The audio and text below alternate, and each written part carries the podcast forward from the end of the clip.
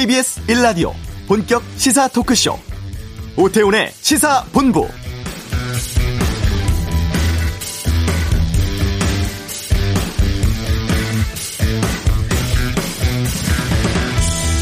네, 이번 주 보궐선거 단일화 주간입니다. 범위 여권은 민주당의 박영선, 열린민주당 김진애 후보가 오늘 오후에 두 번째 토론회 열고 내일부터 이틀간의 여론조사 거쳐 단일 후보를 결정할 예정입니다. 범 야권 역시 오세훈 국민의힘 후보, 안철수 국민의당 후보가 오후에 비전 발표해갔고 잠시 중단됐던 단일화 물꼬를 튼다는 계획인데요. 그런데 협상이 순조롭지만은 않은 상황 속에서 두 후보 간의 설전이 가열되고 있습니다. 오세훈 후보가 야권 분열을 잉태할 후보라고 말했고 안 대표는 놀랍고도 충격적이라며 단일화 협상 상대에게 할 수 없는 말이라고 맞받기도 했습니다. 다만 양측은 합의한 시일인 오는 19일까지 후보 단일화 이뤄내겠다는 입장인데요. 오태훈의 시사본부 잠시 후 이슈에서 국민의힘 배준영 대변인 연결해서 범야권 단일화 상황 또 최근 정치 이슈에 대해서 입장 듣는 시간 갖도록 하겠습니다. 경제브리핑 쿠팡 이어서 마켓 컬리 미 증시 직상장 한다고 하는데 이 내용 다루겠고요. 2부 외교전쟁, 한미 방위비 분담금 결정, 또 쿼드 정상회담 등에 대해서 짚어보는 시간 갖겠습니다. 월요일 시사구말리 여야 단일화 상황, 또 문재인 대통령 사저 관련 논란, LH 임직원 투기 파장 등 주말사 정치권 이슈에 대해서 다양한 의견 듣는 시간 갖도록 하겠습니다. KBS 라디오 오태훈의 시사본부 지금 시작합니다. 네, 여야 모두 서울시장 보궐선거 단일 후보 결정 이번 주에 할 예정입니다. 그런데 또 선거 앞두고 LH 직원들의 투기 의혹이라는 대형 이슈가 터진 상황이기도 하죠. 아, 최근의 상황에 대해서 국민의힘의 입장 오늘 듣도록 하겠습니다. 국민의힘의 배준영 대변인 연결하겠습니다. 안녕하십니까? 네, 안녕하십니까? 예.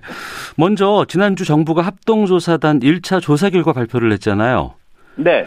어, 물론 2차 조사도 진행된다고 하고 합동수사본부의 수사도 지금 이루어지고 있다곤 합니다만 지금 상황 어떻게 보고 계십니까? 네, 한마디로 그 태산명동 서일필 작전을 벌인 것이라는 얘기가 있습니다. 어. 그 태산이 터나갈 듯 이렇게 호들갑을 떨었는데 결국 쥐한 마리 나왔다. 네. 그러니까 이걸로 어떻게 좀 해보자 이렇게 끝내려고 했던 거 아닌가 하는 의심까지 하게 되는데요. 네. 어, 저희가 그 과거를 좀 돌아볼 필요가 있습니다. 1990년도에 검찰이 수사했던 분당 일산 일기 신도시 투기 조사가 있지 않습니까? 예. 어, 그때 13,000명인가 적발되고 1,000명 정도가 구속됐고요. 어. 그리고 2005년도에 그 이기 신도시 투기 조사 때는 15,000명 적발하고 한 500명 정도를 투기 사범을 구속했습니다. 네. 그래서 이게 겁만 할기식으로 하는 게 아닌가. 그리고 중요한 거는 차명, 음. 또 인접하거나 연접한 지역을 하는 게 어떻게 보면은 핵심인데. 네네. 그리고 또 수사는 속도가 생명인데 강제권 없는 그 정부 합동 수사단이지 않습니까? 예. 그래서 어 부동산 투기 수사 경험이 풍부한 그 검찰이 이 조속히 수사에 나서야 된다고 저희는 보고 있습니다. 음, 그러니까 검찰이 수사를 진두지휘하고 직접 해야 된다 이런 주장이신 거잖아요. 네, 네, 그렇습니다. 예. 그러니까 국민의힘의 입장은 검찰 직접 수사를 주장하고 계시는데 더불어민주당은 특검하자 또 국회의원 전수조사 이렇게 하자고 지금 제안한 상황이거든요. 네. 이거는 그러면 어떻게 합의가 될까요? 네, 저희 국민의힘은 그 입장이 명확합니다. 그 모든 지지를 뭐 투명하게 밝혀달라는 것인데요. 네. 뭐 특검이건 국정조사건 전수조사건 아무 문제가 되지 않습니다. 음. 근데 그 특검도 저희가 안 할 이유가 없습니다. 근데 네네. 어, 신속하게 할 수 있는 검찰 조사를 좀 선행해야 하고 어, 그 과정에서 특검이 이제 여러 절차를 하면은 같이 합류해서 할 수 있다 뭐 이런 얘기인데요. 네. 그 특검을 하게 되면은 사실 그 이게 국회에서는 정치적인 중립성이나 공정성을 이유로 음. 그리고 이해 충돌이나 공정성 이유로 하는 건데 어떻게 보면은 문재인 정부의 검찰, 문재인 정부의 감사원이 이거를 하는 거에 대해서 저희가 찬성을 하는데 네. 굳이 공정성 문제를 들고 이렇게 얘기하는 거는 음. 좀 아무리 봐도 좀 아이러니하다고 좀 보이지 않으십니까? 네. 그리고 또 하나는 이렇게 특검을 하자 그러면 제일 기분 나쁠 사람들이 누구냐면은 이 지금 국가수사본부 경찰 쪽입니다. 예.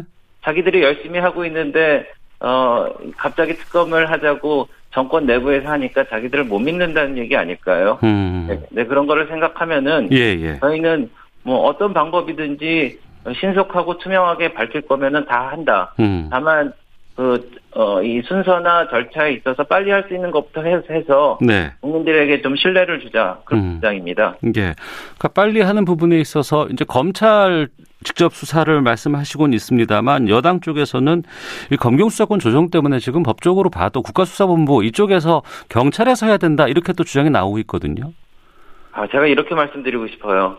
이 지금 큰 불이 났는데 말입니다. 네. 지금 아주 경험 많은 소방수를 빼고 다른 분들이 불을 끄고 있어요. 어. 네. 아까 말씀드렸다시피 1, 2기 신도시 수사에서 그 혁혁한 정과를 올렸던 이른, 이른바 그 유능한 소방관들이 다 빠졌지 않습니까? 예, 예. 아, 그리고 이 법에 대해서 얘기하는데 그 6대 범죄만 하기로 돼 있는데 그 검찰이 말입니다. 네. 그게 부패, 경제, 공직자, 선거, 방위산업, 그 대형 참사인데요. 음. 어, 이, 이 사건이 그 부패 사건 아닙니까? 경제 사건 아닙니까? 공직자 사건 아닙니까?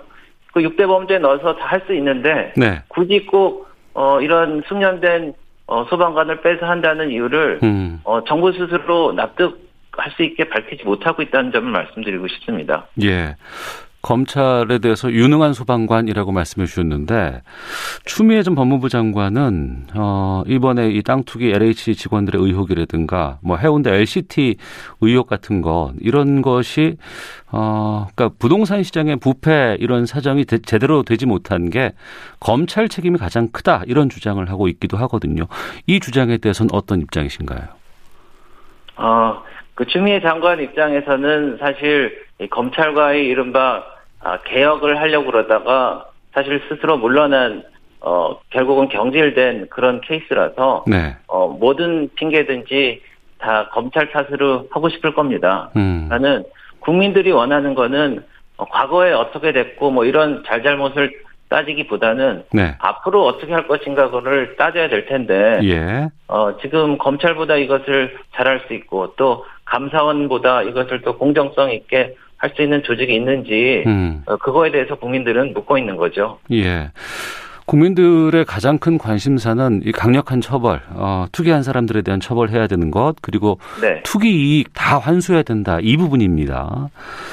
근데 또 이게 어, 사후 처벌도 중요합니다만 이런 일을 근본적으로 막을 수 있는 입법이 필요하다 이런 의견들도 있는데 이 부분에 대해서는 지금 국민의힘은 어떤 입장인가요? 이를테면은 이해충돌 방지법 이런 것들을 또 해야 되지 않겠느냐는 주장도 있거든요. 네. 말씀하신 이해충돌 방지법을 포함해서 네. 모든 어, 법적 수단을 강구해서 이번에는 음. 반드시 이런 일이 되풀이되지 않도록 법적 수단을 강구해야 된다라는 것을 저희는 찬성을 하고 그렇게 추진하고 있습니다. 네.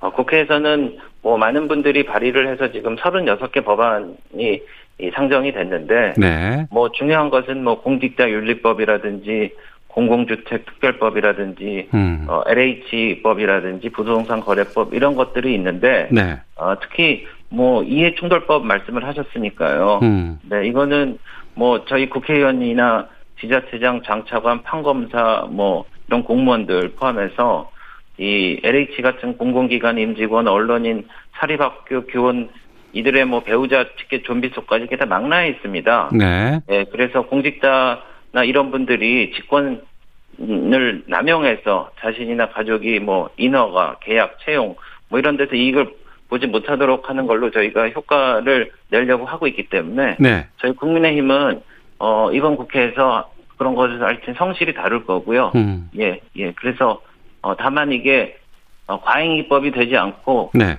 정확하게 핀셋으로 LH 사건들이 일어났던 이런 과오들이 되풀이되지 않도록 음. 네, 하여튼 정교하게 법안을 만들도록 하겠습니다. 그러니까 그 부분을 좀 여쭤볼까 하는데 지금 이 투기 환수 부분에 있어서 여러 가지 입법을 하게 되면은 네. 소급 적용이 쉽지 않다라는 부분들이 남아 있지 않습니까?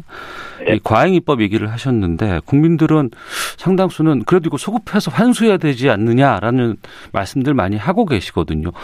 가능할까요?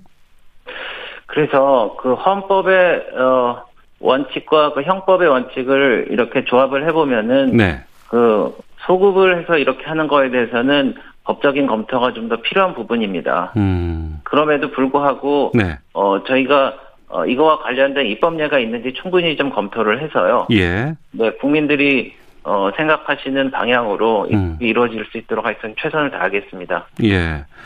변창흠 국토부 장관은 사의 표명을 했고 문재인 대통령 어, 이사 대책 이거 마무리하고 나서 물러나라 이렇게 조건부 사의 수용을 했습니다.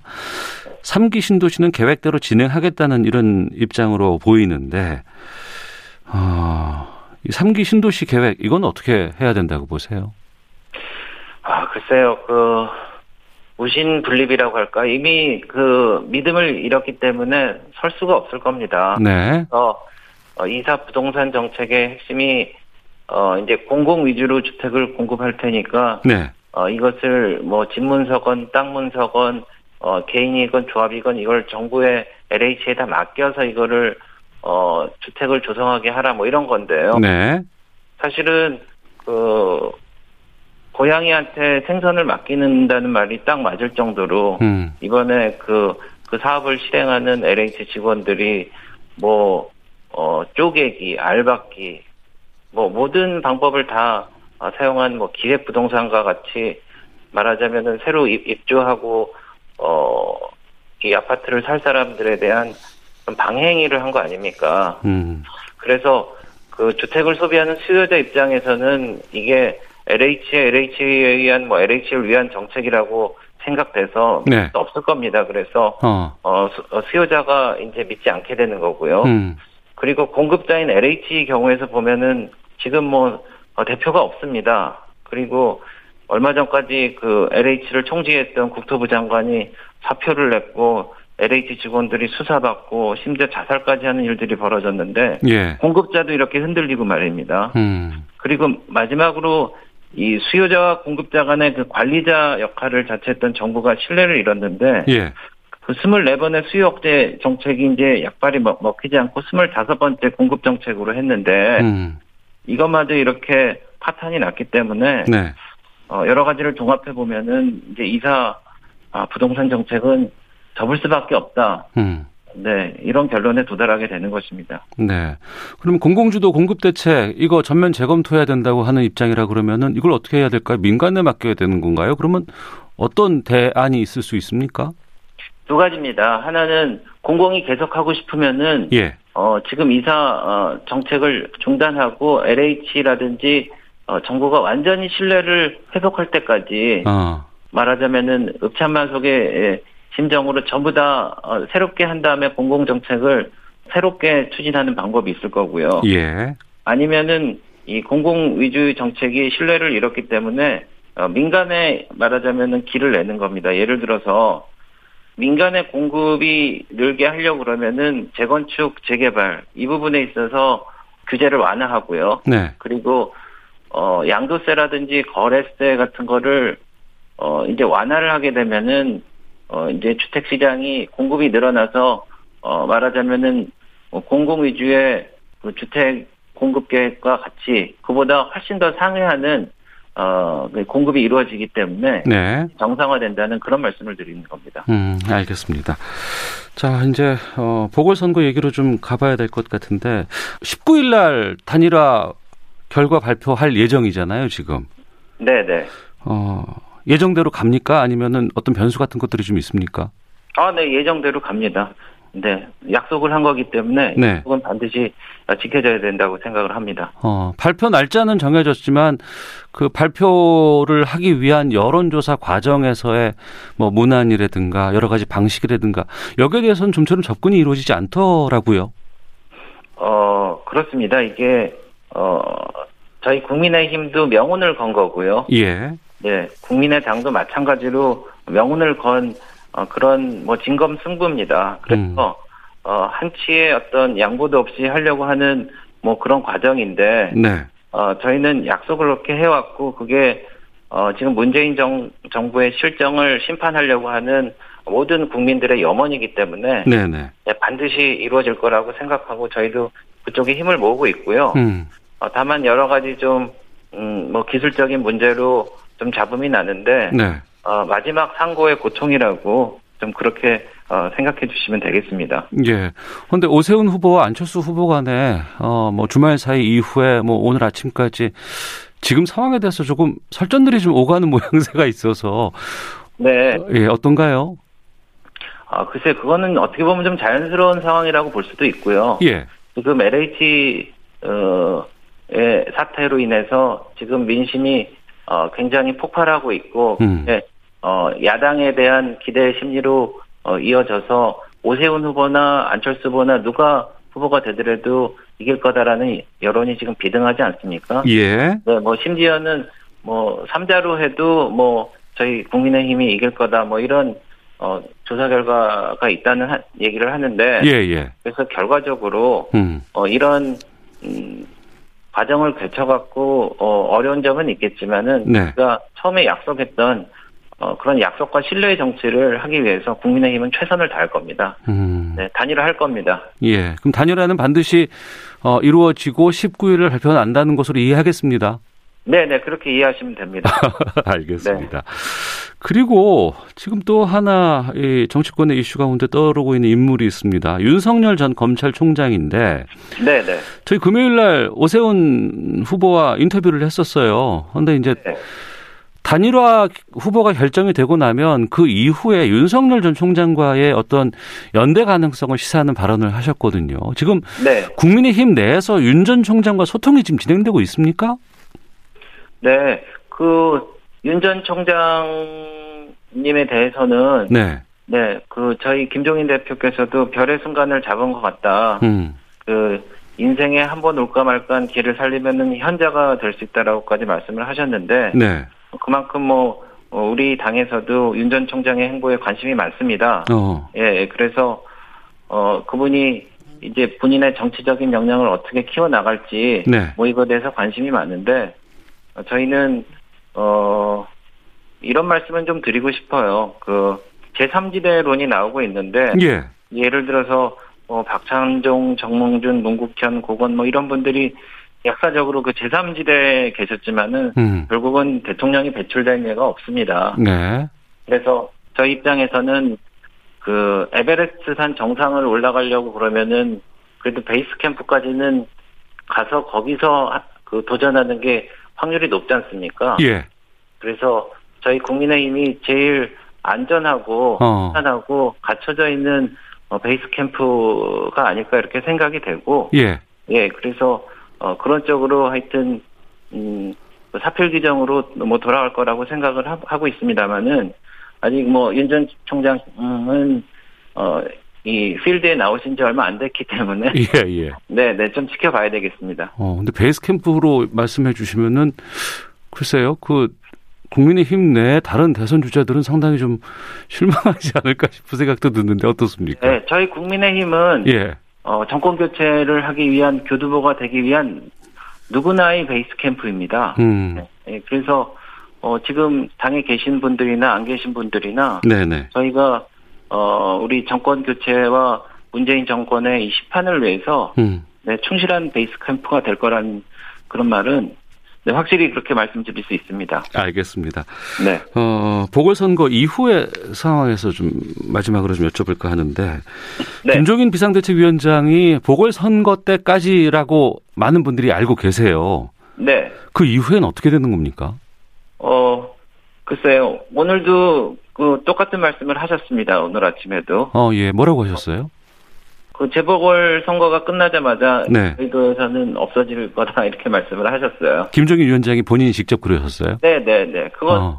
김종인 위원장님께서 여러 차례 여러분들한테 또 여러 경로를 통해서 또 언론을 통해서 밝히셨기 때문에 네. 네 그렇게 말씀을 드리는 겁니다. 어, 그러면 국민의힘 이후에, 그러면 보궐선거 이후에는 그러면 누가 지휘하게 됩니까?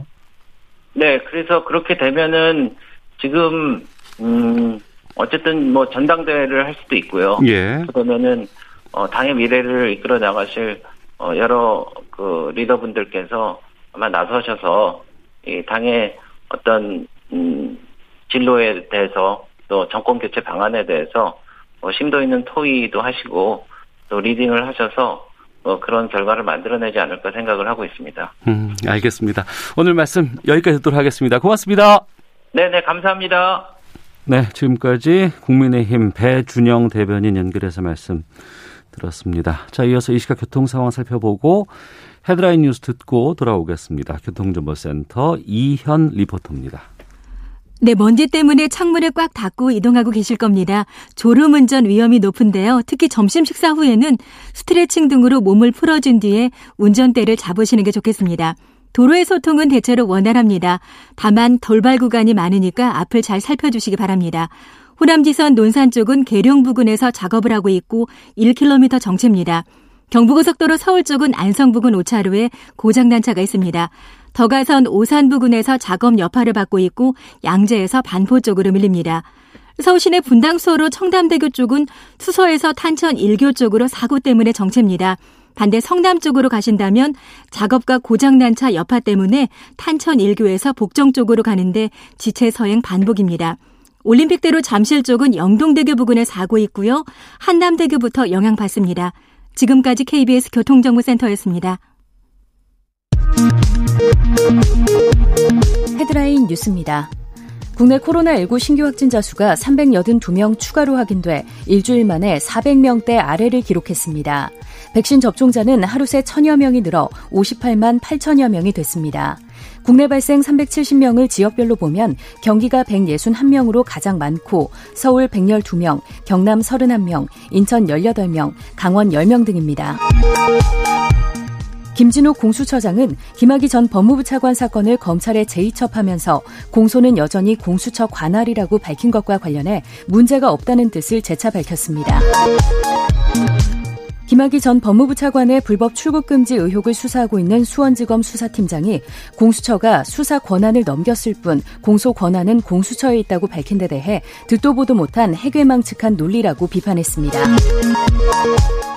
지난해 개인 투자자들의 유례 없는 직접 투자가 이어지면서 국내 증권사들의 실적도 역대 최대치를 기록한 것으로 나타났습니다. 대출 후 신용이 개선된 고객들이 은행에 금리를 깎아달라고 요구할 수 있는 금리 인하 요구권을 누린 고객의 숫자가 은행별로 수천 명 차이가 나는 것으로 드러났습니다. 지금까지 라디오 정보센터 조진주였습니다.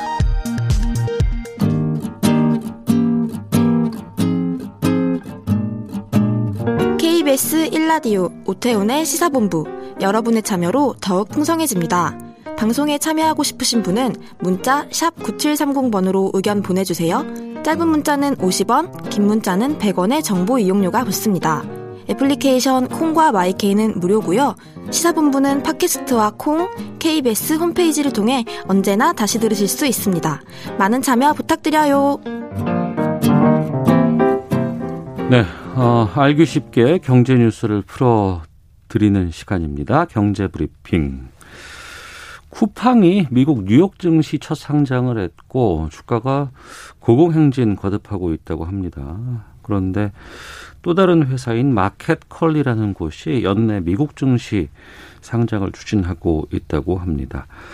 이 내용 좀 짚어보겠습니다. 참 좋은 경제연구소의 이인철 소장과 함께합니다. 어서 오십시오. 예, 안녕하세요. 예, 쿠팡 지금 상황이 어때요? 미국 증시에서? 어, 쿠팡이 미국 현지 시간으로 11일 예. 목요일 날 이제 첫 상장을 해서 이틀간 미국 증시에서 거래가 됐어요. 네.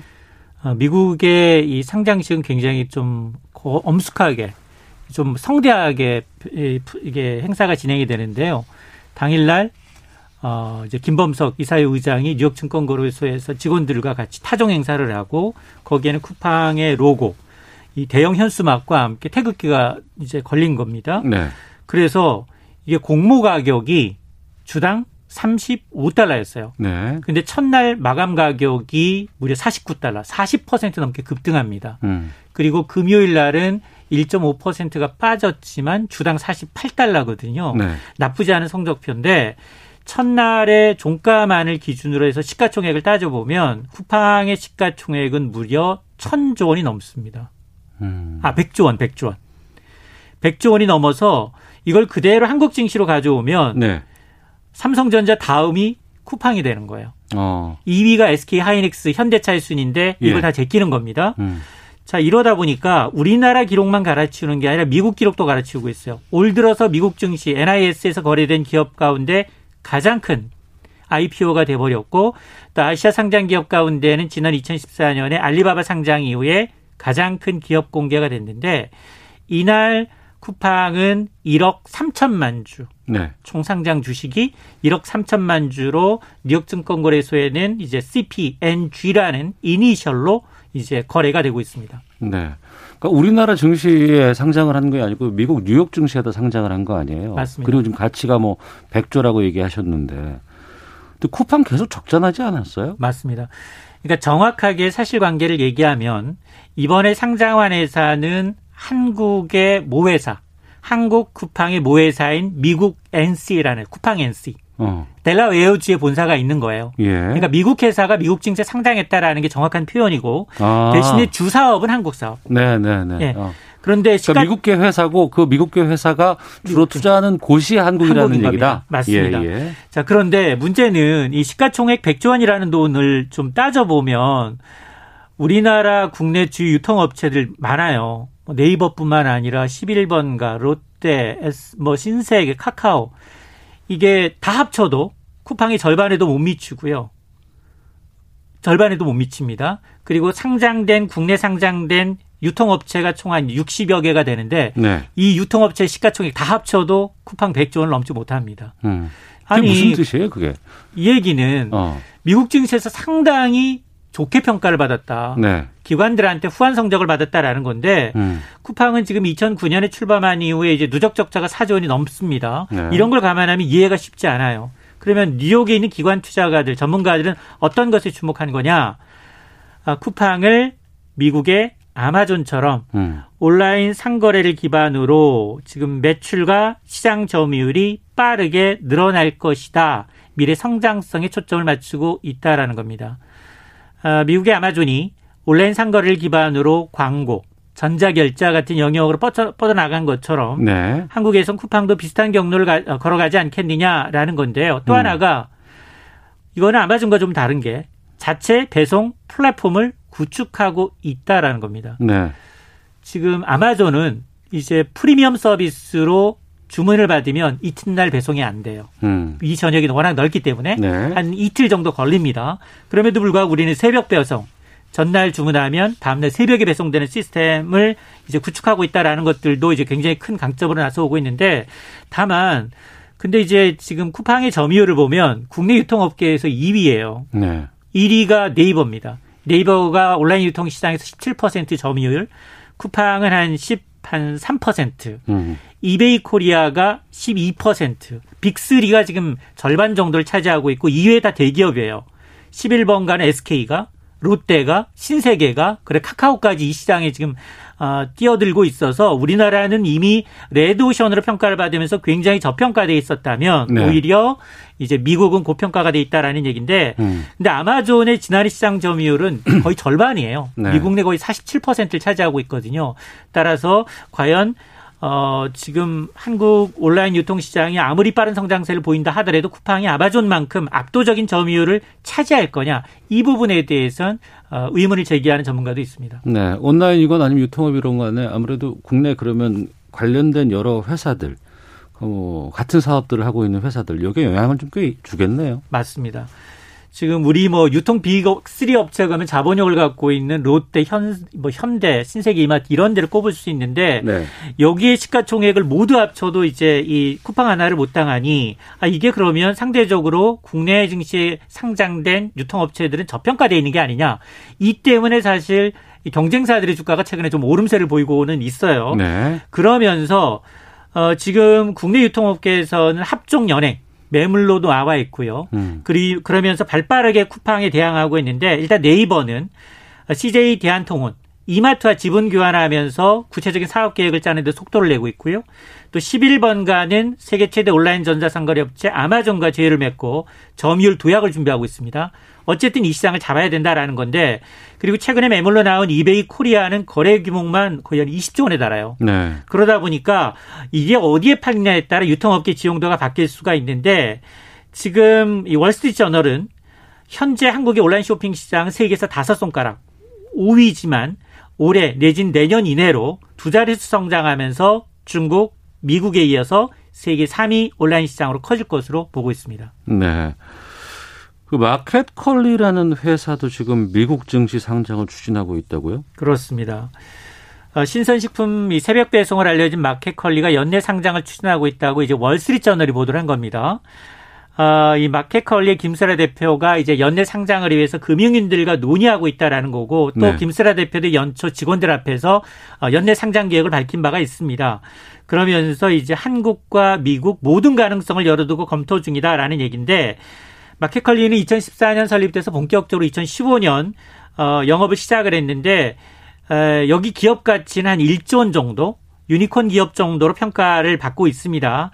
그런데 아마 마켓컬리를 이용하지 않으신 분은 많지만 이용한 분은 또다시 두 번, 두 번 이상 이용했다라고 할 정도로 재이용률이 60%입니다. 업계 평균 30%보다 두 배 이상 높아요.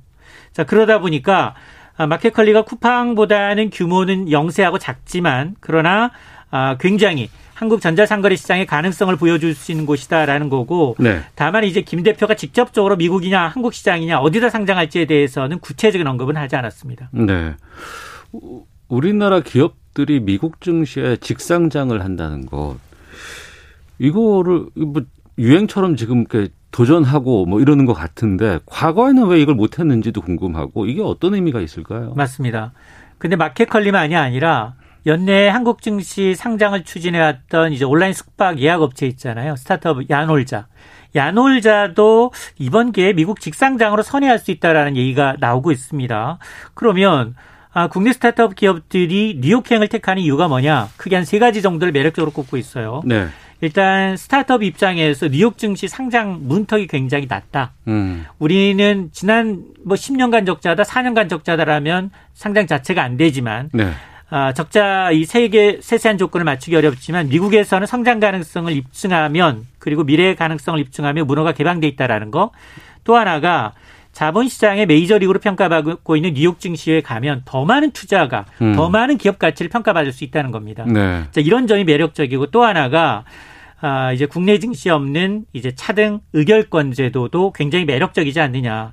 지금 쿠팡의 김범석 의장의 지분율이 공개가 됐는데 10.2%에 불과하지만 네. 이분의 의결권은 76%, 77%를 보장받고 있어요. 음. 자 그러다 보니 어, 스타트업 기업은 이제 투자 유치하면서 지분율이 희석되는데 이런 차등 의결권이 보장되는 뉴욕 증시에 상장하게 되면 지분율 문제 때문에 경영권을 잃을 우려가 줄어든다라는 점도 국내 스타트업 기업들은 이제 미증시를 택하는 매력적이라고 보는 이유입니다. 네. 스타트업 회사의 입장에서 미국 증시에 도전해 볼 뭐 이런 기회라든가 가능성들 고민하는 건 충분히 이해가 갑니다.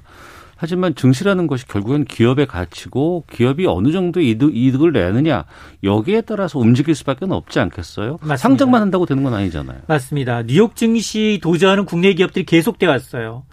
어, 우리 기업들 가운데 한 10여 개사가 뉴욕 증시에 도전을 했는데 지금 남아있는 기업 아홉 곳이 상장 폐지됐고요. 음. 게임 업체인 그라비티만 생존해 있습니다. 여기 지금 퇴출된 기업들을 이렇게 면면을 좀 보게 되면 어, 두루넷이라는 케이블 TV 업체. 두루넷? 예. 어, 아, 알아요. 들어봤어요. 예, 그리고 예. 미래산업 반도체 장비 업체, 어. 하나로텔레콤, 예. 그리고 G마켓, 음. 한화큐셀 모두 상장 폐지됐습니다. 연도를 따져봤더니 최소 3년 정도 최장 10년을 버티지 못하고 사, 어, 뉴욕 증시에서 이제 폐지가 된 건데 네. 어, 지금 뭐 게임 업체인 그라비티만 남아 있긴 합니다만 이게 뉴욕 증시의 상장 문턱은 상당히 낮아요. 음. 상 그러나 상장 유지가 굉장히 어렵습니다. 문턱은 낮지만 유지가 어렵다. 그렇습니다. 왜냐? 아.